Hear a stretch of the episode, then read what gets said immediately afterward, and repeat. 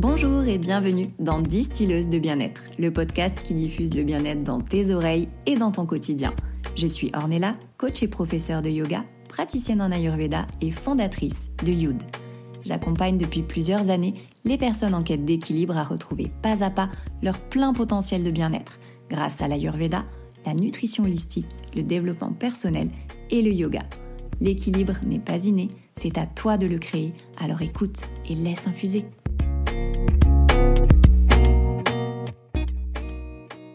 Nul n'échappe à sa nature. Cet adage résume à lui seul l'Ayurveda dans son concept. Apprendre à se connaître, puis apprendre l'interaction de son être avec le monde qui l'entoure. Cette science ancestrale du bien-être et du bien-vivre nous rappelle alors que la santé est avant tout la connaissance, à commencer par celle qui nous concerne.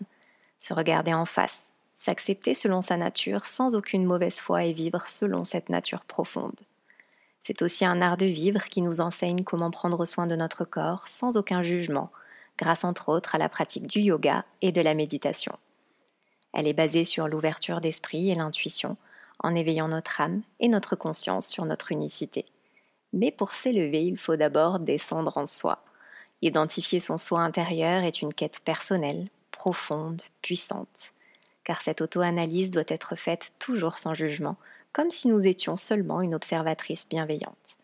On apprend à se voir tel que l'on est, à se connaître vraiment, et pas seulement à se définir de manière superficielle par rapport à nos dogmes, nos comportements ou nos réactions face à tel ou tel événement. L'étude de soi, c'est aussi savoir prendre du recul sur notre trajet de vie, l'éducation que l'on a reçue, la culture dont on est issu. On fait face à son vrai soi en se déconditionnant et en retirant ces filtres identitaires qui nous résument souvent à un travail, un nom, une religion, une nationalité. L'écoute de soi engendre aussi une écoute plus large et plus ouverte sur l'extérieur. On accepte aussi de laisser l'ego de côté et on accepte aussi de se tromper, de faire des erreurs. On apprend le pardon, et on apprend surtout à se pardonner. L'Ayurveda, c'est la connaissance de la vie, elle nous élève et permet de nous réaliser en tant que personne. C'est une médecine de bon sens qui paraît un peu compliquée et pourtant qui nous apprend juste à être heureux et à ressentir les mots du corps et les mots du cœur à travers plusieurs canaux. Pas d'autre choix du coup que d'y faire face. Et c'est ce qui m'est arrivé. Dans ce tout premier épisode, je vous raconte comment l'Ayurveda m'a montré que je passais à côté de ma vie. Je suis une grande passionnée de cuisine et venant d'une famille italienne, forcément, je suis baignée depuis toute petite dans cet univers. J'ai toujours été bercée par le chant des casseroles et pour moi la cuisine c'est vraiment de l'amour comestible. C'est le partage et surtout le partage du plaisir par les papilles. J'ai débuté mon chemin vers le mieux-être il y a environ une dizaine d'années quand j'étais encore maquilleuse professionnelle dans le sud de la France. Maman, épouse dévouée, je vivais dans un univers confortable sans aucun souci jusqu'à ce fameux 14 mai 2013, le jour où j'ai dû faire face à l'annonce du syndrome néphrotique de mon fils. Vous vous demandez certainement ce qu'est le syndrome néphrotique, puisque c'est une pathologie qui est peu commune, pas de là à dire rare, mais pas très courante. Donc vous vous doutez bien que quand on m'a annoncé ça, euh, je suis tombée de 10 étages. Donc pour la faire courte, le syndrome néphrotique, c'est un dysfonctionnement du système immunitaire qui impacte les fonctions rénales et qui, s'il n'est pas pris à temps, peut créer des thromboses et, dans des formes plus graves, peut aller jusqu'à la dialyse et à la greffe. On pourrait croire qu'après une telle annonce, la réaction première, c'est de s'effondrer, de paniquer, de pleurer. Bon, j'ai évidemment pris un gros coup de massue sur la tronche, hein, il faut le dire. Mais bon, comme toute émotion forte dans ma vie, j'ai encaissé sans broncher et je me suis adaptée. Pour être honnête, à cette période, j'ai rarement craqué parce que pour moi, c'était normal, c'était mon job, être une maman dévouée. Et sans sourciller, j'ai tenu mon meilleur rôle pour affronter ces trois semaines d'hospitalisation avec mon bébé de 22 mois. À la sortie de l'hôpital, nous avions déménagé dans une nouvelle maison, que je n'ai jamais aimée d'ailleurs, et je me suis sentie complètement perdue. La chambre d'hôpital était mon cocon, ma vie avec mon fils était rythmée par les rendez-vous avec le néphrologue, le passage régulier des infirmières, je m'étais même habituée à la visite nocturne du service de réanimation, euh, juste au cas où. Et le climat ambiant pouvait paraître euh, un peu lourd, mais en fait il était très rassurant. Et puis on me demandait aussi comment moi j'allais. Alors j'en veux à personne parce que chacun a accueilli cette nouvelle comme il l'a pu, mais passé le choc de la nouvelle, j'étais surtout la messagère, la secrétaire qui faisait le rapport journalier de l'état de santé de son enfant à tout le monde. À part mes plus proches, on me demandait surtout comment allait Elio, hein, ce que je comprends tout à fait et qui est complètement normal. On essayait bien sûr de me rassurer, de me soutenir dans cette épreuve, et je comprends que les mots sont pas évidents à trouver. Mais vu que je montrais une force à toute épreuve, que je gérais parfaitement la situation aux yeux de tous, personne ne s'est réellement inquiété pour moi et de ce que ça pouvait provoquer en moi. Et encore moins moi. À aucun moment je me suis dit que j'étais en train de vivre un événement traumatisant dans ma vie de jeune maman de 26 ans. La vie a suivi son cours, les rendez-vous médicaux et le quotidien du traitement à heure fixe m'a fait devenir, sans que je m'en aperçoive, une grosse maniaque du contrôle. Normal parce qu'il n'y avait que deux choses que je pouvais contrôler, ce que je mettais dans l'assiette d'Elio et la prise de son traitement. Ma vie tournait autour de ça, je devais le faire et je devais surtout le faire bien. Avec un régime sans sel strict, des heures à respecter et un enfant chamboulé émotionnellement par la prise de cortisone, en plus de son traitement, le quotidien n'était pas de tout repos et garder une vie sociale euh, non plus. Le traitement, tiens, parlons-en aussi. J'ai mis au monde un petit blondinet au très fin qui s'est transformé en un garçonnet brun un peu plus trapu avec un duvet foncé sur tout le corps. Faut être honnête, ça perturbe de voir son enfant se transformer à, à tel point sous ses yeux et on peut absolument rien faire pour ça j'avais aussi l'impression de, lui donner un poison et ce poison qu'il faisait se transformer et j'avais vraiment cette impression d'intoxiquer mon enfant tous les jours. Donc vous doutez bien que dès l'annonce du syndrome néphrotique, j'ai développé une culpabilité telle que je me flagellais à la moindre occasion. Pour moi, c'était forcément de ma faute.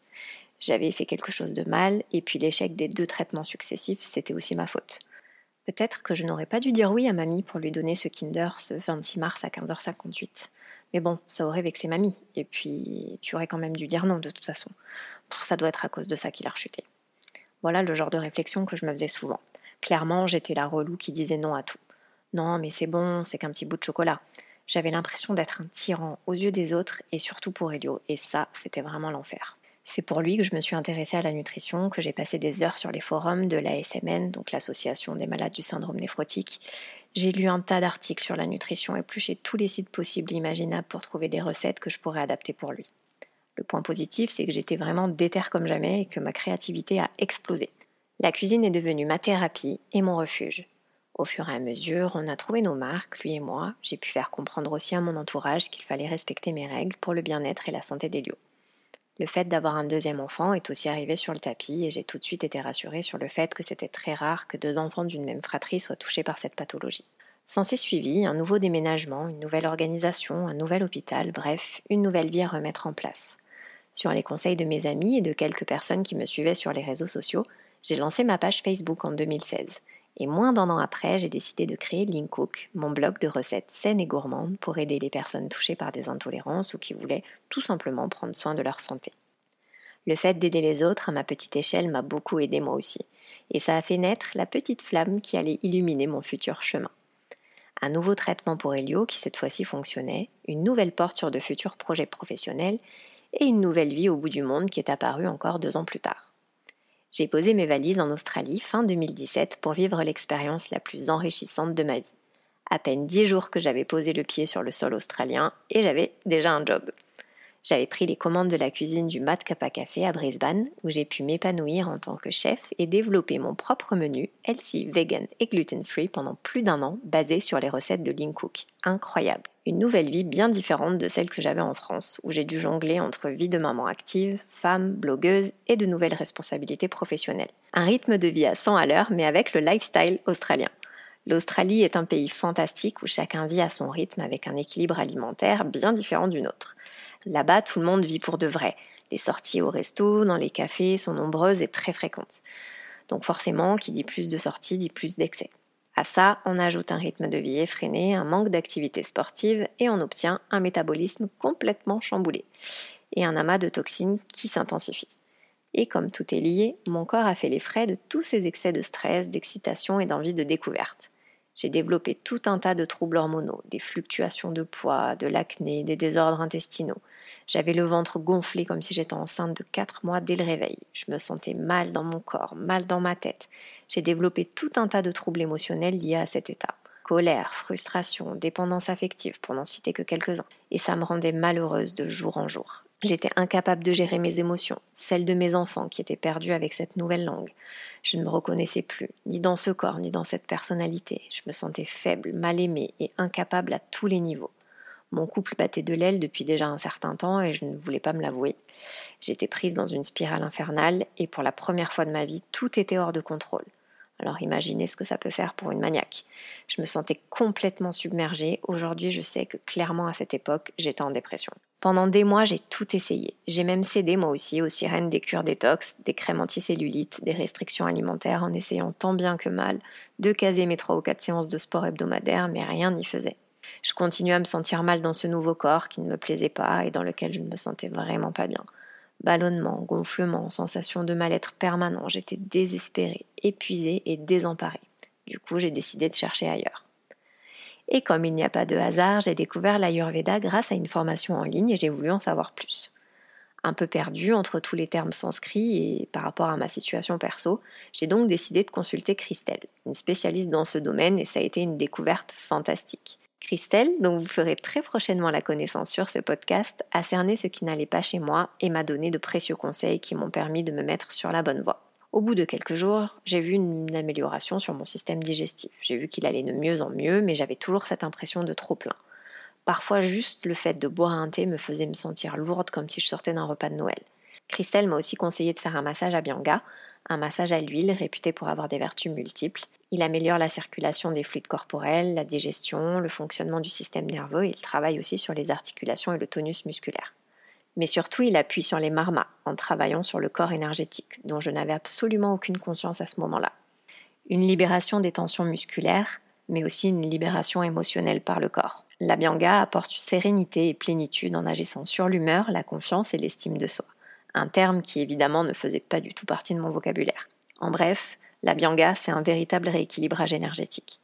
J'ai donc décidé de tester, j'avais beaucoup travaillé, les enfants étaient à l'école, les courses étaient faites, le repas était prêt pour plusieurs jours, j'avais donc le droit d'y aller. Voilà un peu comment je raisonnais à l'époque. Je me suis donc rendue dans une clinique spécialisée, j'ai pris rendez-vous pour mon massage et aussi pour une consultation avec un docteur ayurvédique pour connaître réellement d'où venait mon problème et pour enfin y apporter une solution sur place. Le résultat tombe, déséquilibre des trois doshas et non pas seulement de mon dominant, problème au niveau du foie et du pancréas, ce qui altérait la production d'enzymes digestives. En clair, tout ce que j'ingurgitais, peu importe que ce soit sain ou non, se transforma en toxines et se stockait. J'avais ma réponse et donc me voilà, partie pour entamer un grand nettoyage pour débarrasser mon corps de toutes ces toxines, tant physiques qu'émotionnelles, mais ça, je ne le savais pas encore. Mon corps a parlé pour moi et m'a fait voir ce que je ne voulais pas voir, et je n'ai pas eu d'autre choix que de prendre du temps pour moi, pour ma santé, pour mon mieux-être. J'ai commencé par expérimenter la panchakarma, donc pour décrasser mon intérieur, et cette cure ayurvédique a eu des effets bluffants. L'ayurveda a été une révélation et a réellement sauvé ma santé.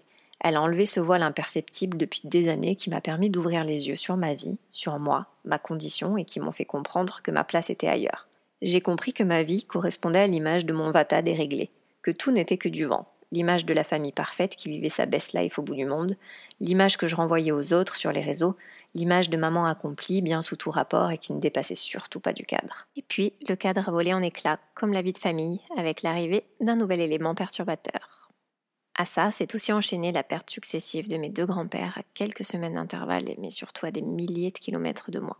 Je devais gérer cette remise en état de mon corps et j'ai dû aussi apprivoiser ce lot d'émotions, de traumas qui ressurgissaient. Bref, la spirale infernale continuait de plus belle. Je me suis reprise en main, j'ai repris le yoga que j'avais laissé de côté depuis un moment et retrouvé cette vitalité dans mon corps et ça a été salvateur. Je me suis passionnée pour cette médecine holistique et j'ai décidé d'en apprendre plus. C'était mon échappatoire, mon moment et j'ai décidé de passer ma formation de Health and Nutrition Coach en Australie et en parallèle de me former auprès du médecin qui m'avait soigné à travers différents workshops, toujours en Australie. J'ai poursuivi mon cursus en ligne de retour en France avec mes enfants pour devenir praticienne en Ayurveda en 2019. Dernier choc et pas des moindres, un divorce à gérer en rentrant. Plus de famille, plus de taf, plus de maison, plus de repères, tout à reconstruire en passant d'abord et surtout par moi-même. Un été pour reprendre un peu de poil de la bête et un peu de plume sur le dos pour attaquer cette nouvelle vie où tout était à faire. L'Ayurveda m'a initiée à prendre soin de moi par l'alimentation d'abord, puis elle m'a ouvert la voie à la spiritualité et au fait de prendre soin de moi de façon énergétique, en nourrissant mon esprit pour qu'il puisse enfin rétablir la connexion avec mon âme, car le réseau était perdu depuis bien trop longtemps. J'ai entamé un gros chemin d'éveil spirituel, de connaissance du soi avec un grand S, à travers la méditation, la respiration, l'écriture intuitive. J'ai acheté mes premiers oracles, écouté mes premières guidances, et un champ immense des possibles s'est éclairé. J'ai terminé ma formation en Ayurveda avec pour but d'aider les femmes qui, comme moi, avaient besoin de retrouver cet équilibre perdu depuis trop longtemps, principalement à travers l'alimentation et la nutrition holistique. Mais plus j'avançais sur ce chemin de connaissance, plus je sentais qu'il me manquait un élément essentiel. Après cette rupture difficile, j'avais besoin de retrouver une force, ma force, tant physique que mentale.